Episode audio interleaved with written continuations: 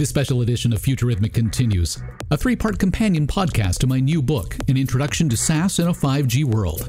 I'm Michael Hainsworth. Ownership, market regulations, and security are the three key concerns expressed by CSPs making the move to a SaaS based business model. Legacy thinking around who owns what has stifled innovation in the past. To secure the future, telecom providers are urged to avoid the urge to circle the wagons by allowing the customer to decide what services they run on their behalf. By building a stronger relationship with a potential future web scaler, CSPs can enable new features and technologies that leverage 5G and improve ARPU and reduce churn rates by breaking down the silos of corporate culture within a CSP to ensure engineering, sales, and marketing integrate their strategies and outlooks, a telecom provider becomes leaner and more focused on its vision of becoming a central player in Industry 4.0 and whatever new consumer facing services evolve out of 5G's ultra high speed, low latency, and 6 9's reliability. The conversation between Mark Bunn, leading the SaaS business for Nokia Cloud and Network Services, and IDC VP Karl Whitelock continues by discussing SaaS as an enabler. But as Whitelock points out, one of the hurdles to 5G's success under SaaS is resistance to changing a CSP's business model. We know that the vision is out here where this has all got to be automated simply because there's too many things going on to have humans in the loop. We can't do it. Right but also it's a not a cost effective and and now you've got to have this distributed um, functionality in a lot of places uh, so it's just another reason why the yeah. business model's got to look a lot different. Yeah, here. and it crawl, walk, run.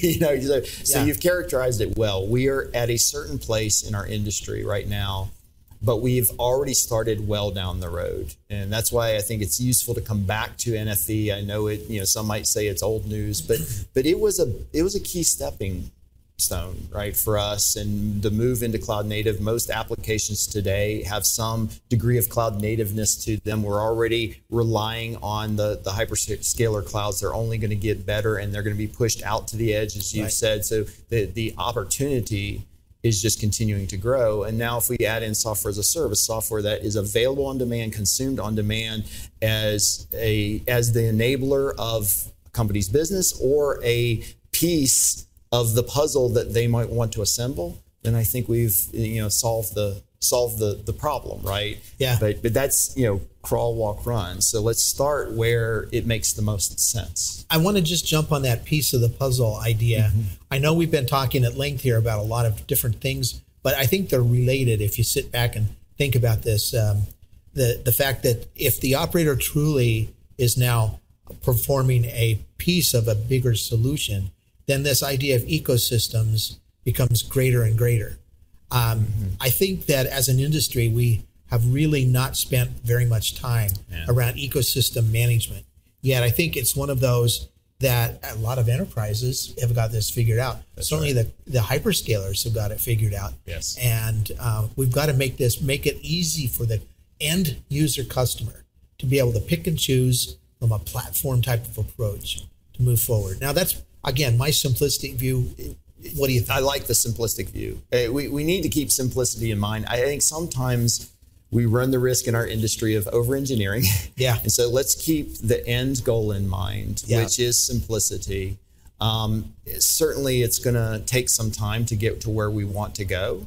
Um, and there's going to be complications along the way, but I think the the technology is there. We've you know we have vendors that are providing this capability that's going to support our CSP customers. Uh, so let's take the journey together.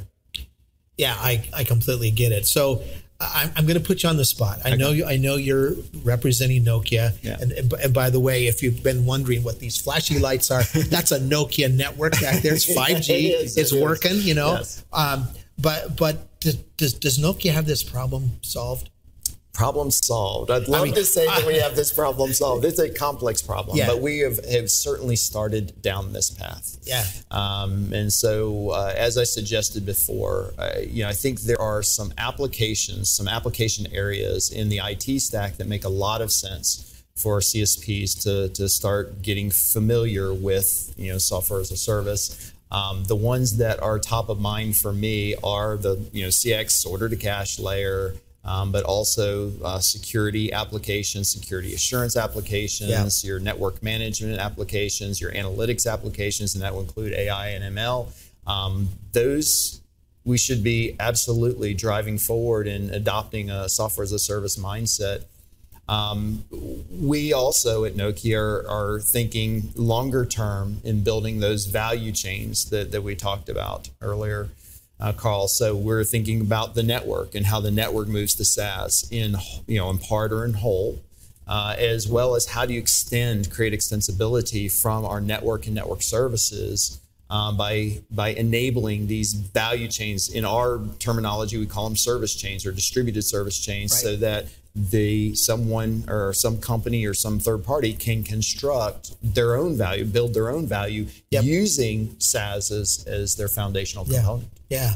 But the bottom line is, is, is no one's got it all, right? No. And and and so there is this great need yes. for cooperation in the in the uh, in the industry as a whole. Correct.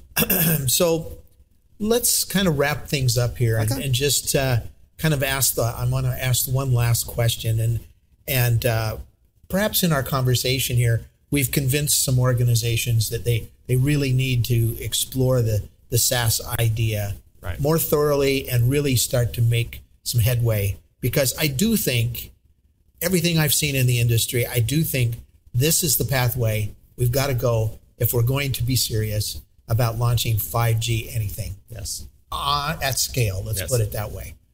So, as a communication service provider, where do I start?